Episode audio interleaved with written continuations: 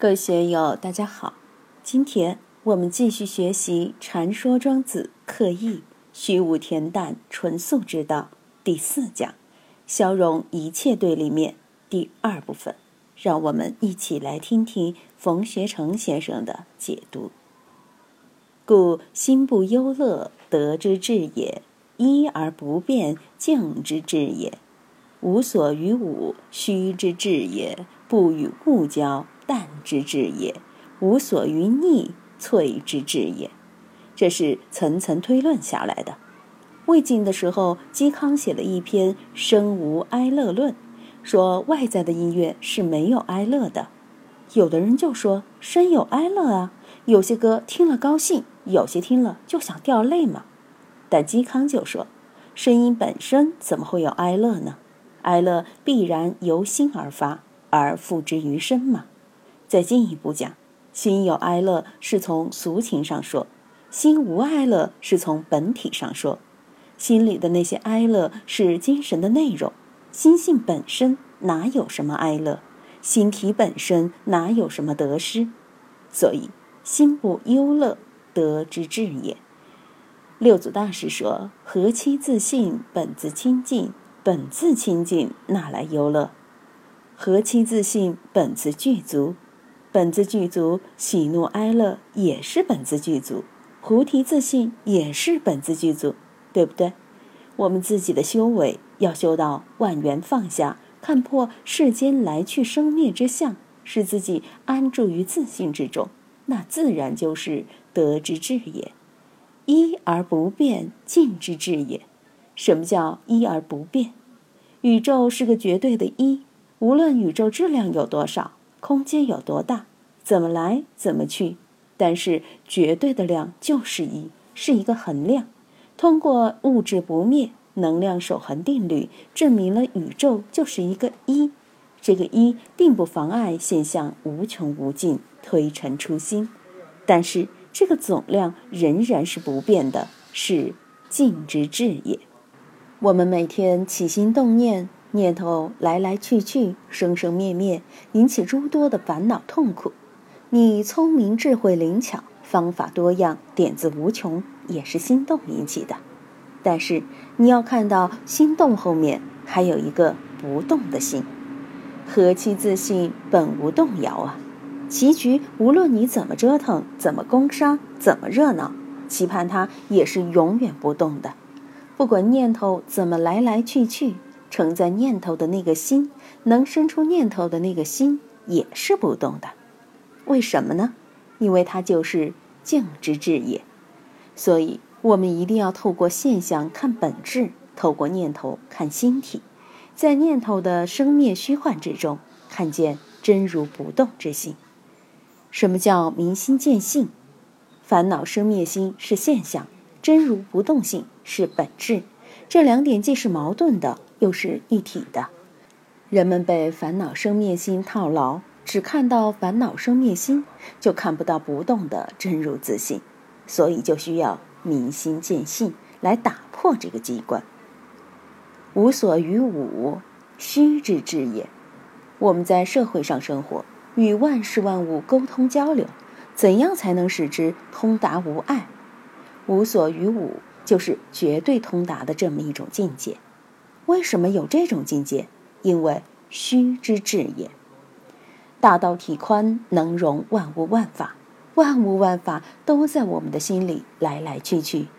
我们若能当体虚空常自在，那还障碍什么呢？万事万物都平等无碍的生存在宇宙之中，也平等无碍的生存在我心中。很多人有爱，为什么有爱呢？是因为他们处于二的状态。这边是菩提，那边是烦恼；这边是圣人，那边是凡夫；这边是是，那边是非；这边是得，那边是失。人老是处于对立的状态之中，就无法容纳更广阔的内容。关键是要找到无我的感觉，因为有我就有非我，无穷的对立面就在其中了。如果我们融通无碍，用禅宗的话来说。打成一片，进入华严宗里说的理无碍，事无碍，理事无碍，事事无碍的境界，当然就是虚之至也。只有虚之至也，你才能通达无碍，才没有对立面。所有的对立面都只是你心的内容而已，内容与内容之间相互矛盾一下，对抗一下，那是正常的。但是心体它包容一切是非善恶繁盛，它是没有对立的。如果我们不从更大的局上来看，就会陷入真理与谬论、佛法与事法、是与非、得与失之间的矛盾中。永远都弄不清，永远在折腾。如果我们能够一下子把生死轮回打包装到肚子里，如同马祖说的“一口吞进西江水”，管它浑水也好，净水也好，一口吞进，当然就无所于武，找不到对立面了，找不到敌人，就没有什么冤家亲家了。有这样的胸量和气魄，你就是虚之至也。我们的眼耳鼻舌心肝脾肺各不相同，各自为政，但都和谐的为我们的生命服务。眼和耳能争老大吗？心和肝能争老大吗？在功能上来讲，谁都是老大，因为少一样，生命就要到点了。你不能因为眼不美就不要眼睛了吗？也不会因为胃痛就把胃割来丢了吗？也不能因为心里不痛快就不活了吗？这一切都是生命的内容，生命的现象，少一样都不行。不与物交，淡之至也。心体至高至宽至大，万物只是在你心里来往，它与心体并不相干。生生灭灭是我们的念头，跟我们的心体有什么相干呢？